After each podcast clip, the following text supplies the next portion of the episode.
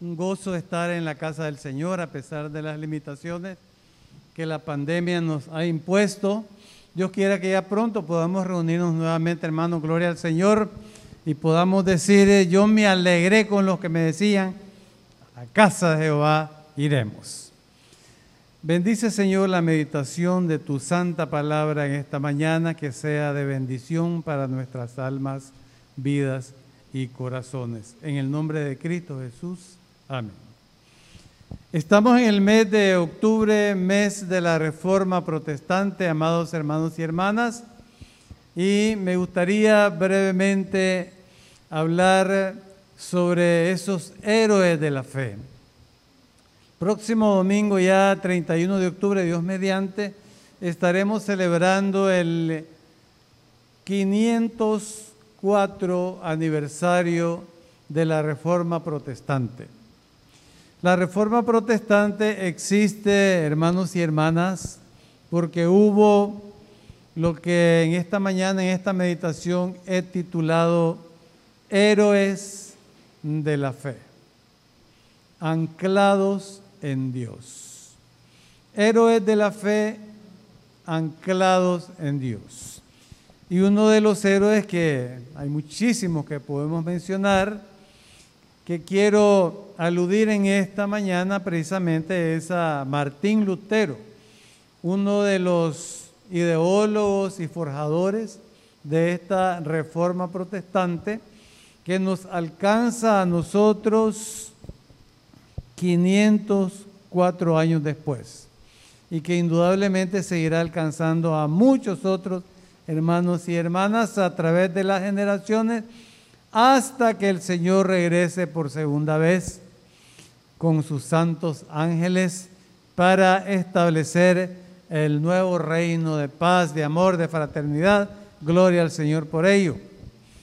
Y también me gustaría referirme al gran héroe de la fe, Moisés. Un personaje al que yo personalmente admiro mucho y estoy seguro que muchos de ustedes también. Porque como dice el pasaje bíblico que hemos leído, Hebreos capítulo 11, el tiempo nos faltaría para hablar de José, de Josué, de Daniel, de Samuel, de Isaías, en fin, y después de Habacuc, del apóstol Pablo, del apóstol Pedro, del apóstol Juan, etcétera, etcétera Ojalá tuviéramos el tiempo, ¿verdad?, para hablar de todo ello. Pero hay algunos me han dicho, hermano Tomás, como que se le está pasando el tiempo a usted bastante en los sermones. Y es que eh, la vez pasada prediqué 40 minutos y alguien me, está, me quería jalar la chaqueta ya. A ver si no me paso ahora de los 20, 25 minutos, que es lo que por lo general le dan a uno para el mensaje. Entonces, quisiera mencionar a ese gran hombre Moisés. Dice la palabra del Señor, y lo podemos leer en los propios libros que él escribió, el Pentateuco, que Moisés fue un hombre que pudo haber tenido una vida opulenta, de príncipe, de rey. No hubiera sido nada raro que hubiera llegado a ser el faraón también de Egipto lleno de poder, de riquezas y de todo lo que él hubiera querido.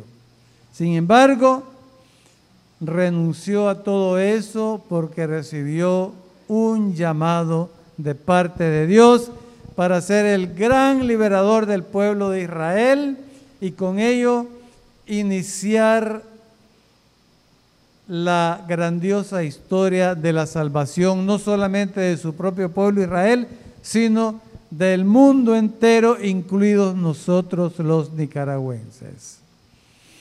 El hombre que en vez de vivir en palacios rodeado de oros y de servidores, se fue al desierto a sufrir el calor, el hambre, el peligro de las víboras y de los alacranes, la escasez, la crítica de sus propios compatriotas a quienes había liberado de la esclavitud, ¿cómo lo criticaron? Y le dijeron, mejor no hubieras dejado tranquilo allá en Egipto, No hay peor cosa, hermanos y hermanas, y estoy seguro que muchos de ustedes lo han experimentado, que la crítica destructiva.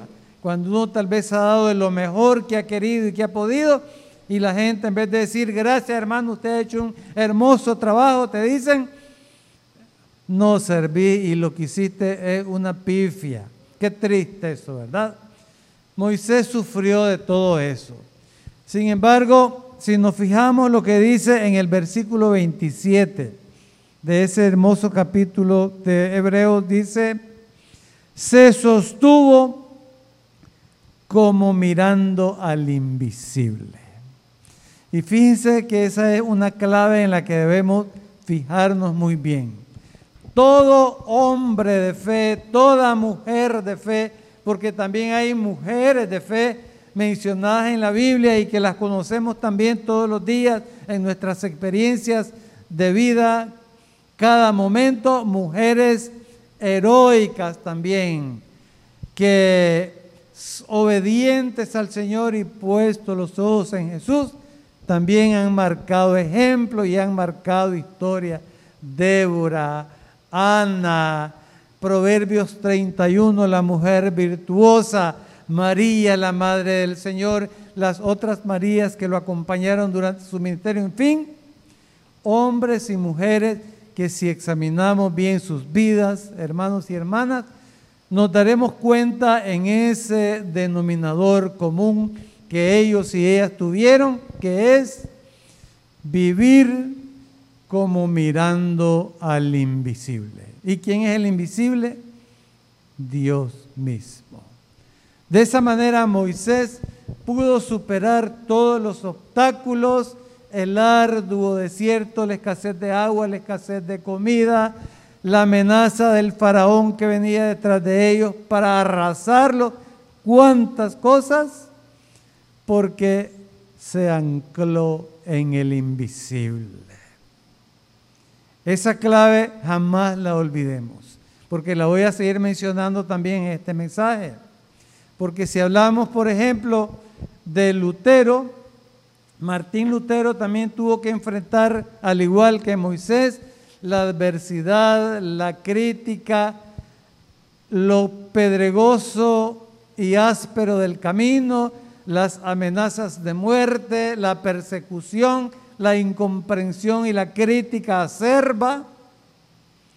Y nunca se me olvida esa historia de lo que le pasó una vez que él estaba tan desanimado, tan triste, tan amenazado, tan agobiado, que no se quería ni levantar, ni se quería tomar el desayuno, totalmente desanimado y su esposa, una gran mujer también, se le ocurrió una idea.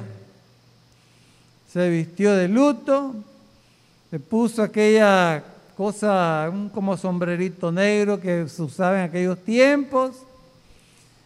Y cuando Martín acostado en su cama todo desanimado, la miró, le dijo, ¿y quién se murió? Le dice, estás de luto vas para algún servicio fúnebre, ¿quién es el que murió? Ella le dijo, Dios, Dios se murió. Martín sintió como que lo tocaba una corriente eléctrica y le preguntó, ¿cómo que Dios se murió? Dios no muere, le dice. Entonces ella aprovechó para decirle, y si Dios no ha muerto, entonces, ¿qué hace en esa cama allí? Dios no está muerto, tenés razón, levantate, desayuná, bañate, vestite y salí a seguir luchando por tus sueños, por la visión que Él te ha dado y por la misión que Él te ha encomendado. Aquella corriente eléctrica sacudió a Martín Lutero y Martín Lutero inmediatamente cobró ánimo, energías, desayunó, se bañó. Posiblemente era día sábado entonces, ¿verdad? y siguió su lucha hasta clavar aquellas tesis en la catedral de Wittenberg en Alemania, diciendo, a Dios solamente hay que adorar. Su palabra es la base y no hay ninguna otra. Y todos esos postulados de la Reforma Protestante vigentes hasta el día de hoy, Jesús es el único Señor el único que puede perdonar pecados, el único que dio su vida y su sangre en la cruz del Calvario para constituirla en esa fuente maravillosa que nos lava, nos limpia, nos perdona, nos pone inmaculados para presentarnos delante del Señor. Hermosísimos postulados que aún hoy en día ríen a la iglesia y al creyente, a nosotros los bautistas y a los evangélicos en general. Victorioso porque vio a aquel Dios que no había muerto, aquel Dios que no morirá nunca, que resucitó triunfante y que está también disponible para cada uno de nosotros. Porque precisamente, amados hermanos y hermanas, creo que dije al comienzo que quería mencionar a tres héroes de la fe. De los muchísimos que hay, tres héroes de la fe. Ya mencioné al primero que es Moisés, mencioné al segundo, Martín Lutero, y ahora quiero mencionar al tercero. ¿Quién será el tercero? Piensa en un ratito. ¿De quién irá a hablar el hermano Tomás como tercer héroe de la fe?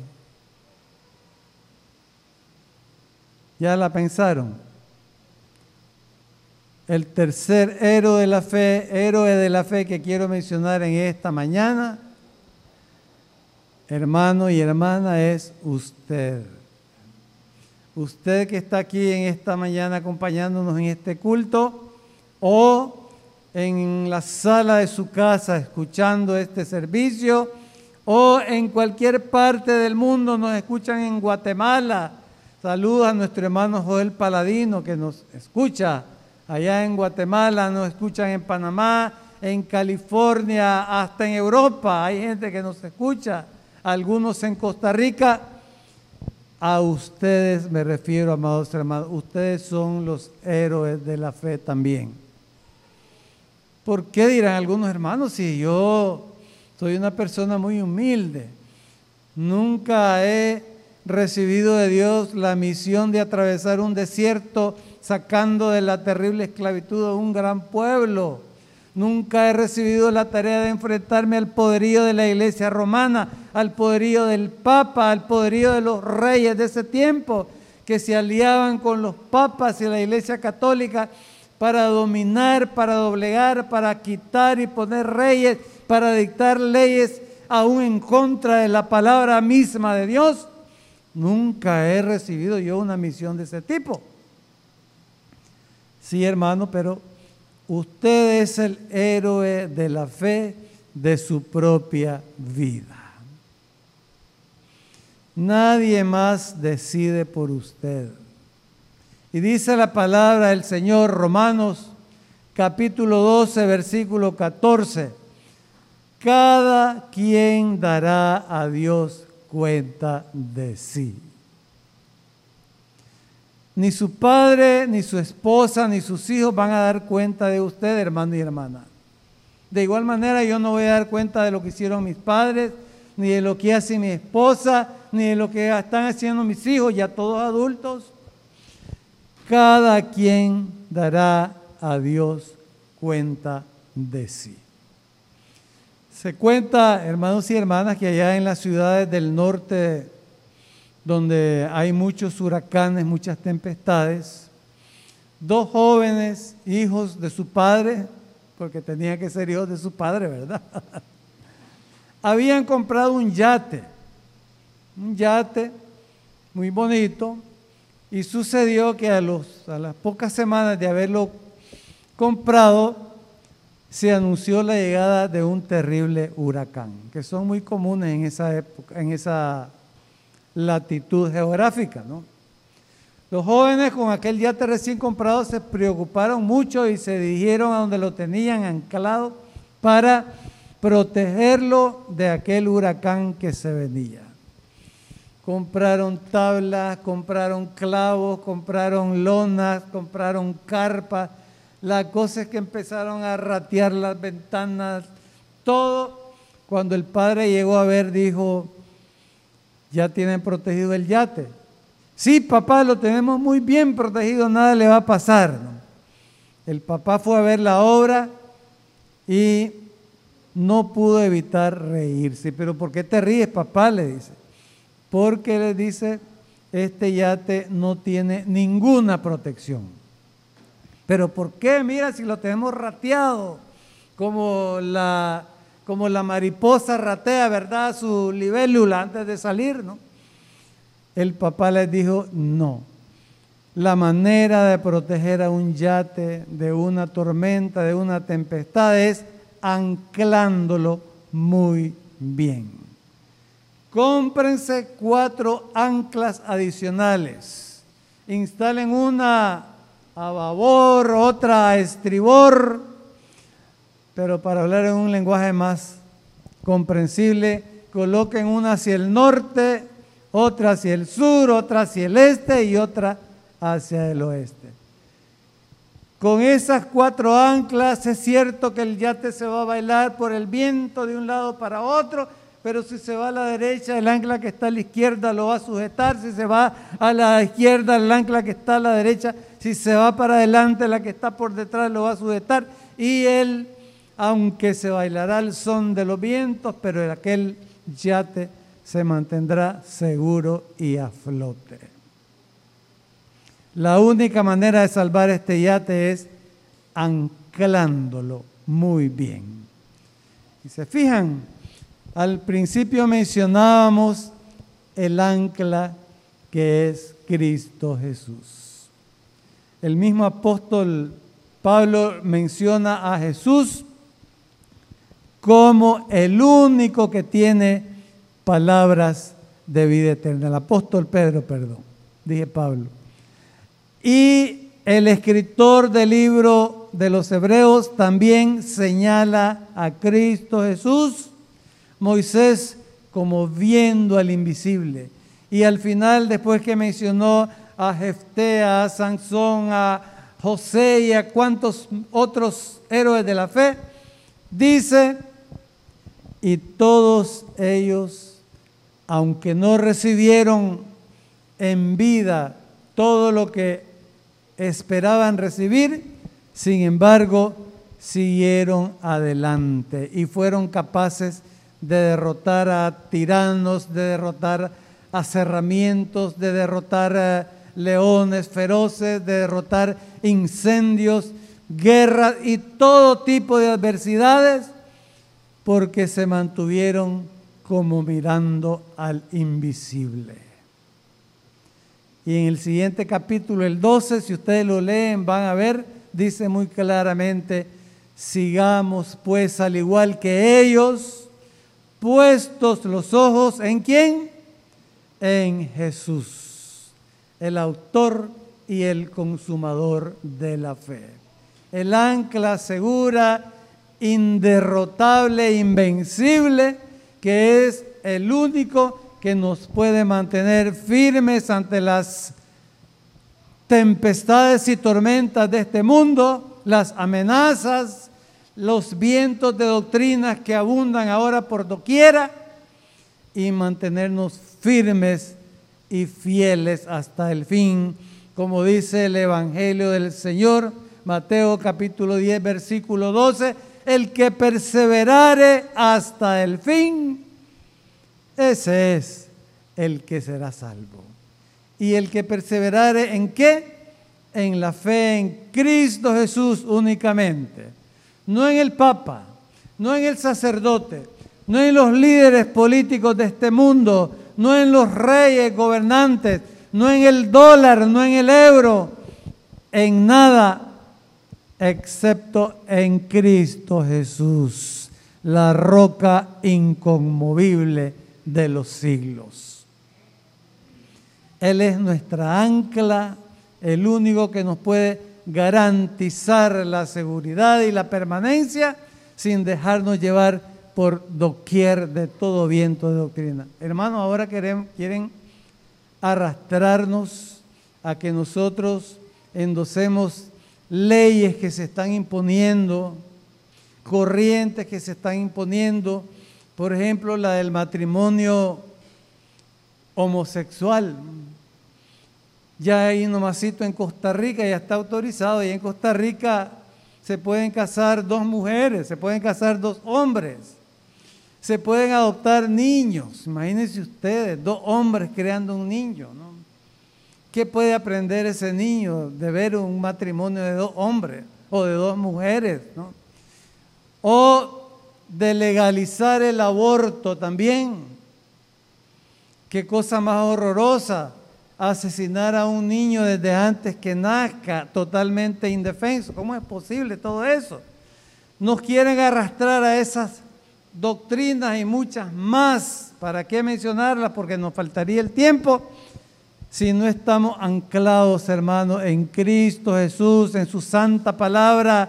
El cielo y la tierra pasarán, pero mi palabra no pasará, dice el Señor para no ser arrastrados y para mantenernos firmes y fieles hasta el fin y que un día el Señor nos diga, oh, tú perseveraste hasta el fin, por consiguiente serás salvo.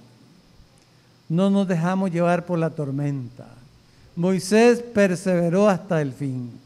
Martín Lutero perseveró hasta el fin y ahora es objeto de agradecimiento, de admiración.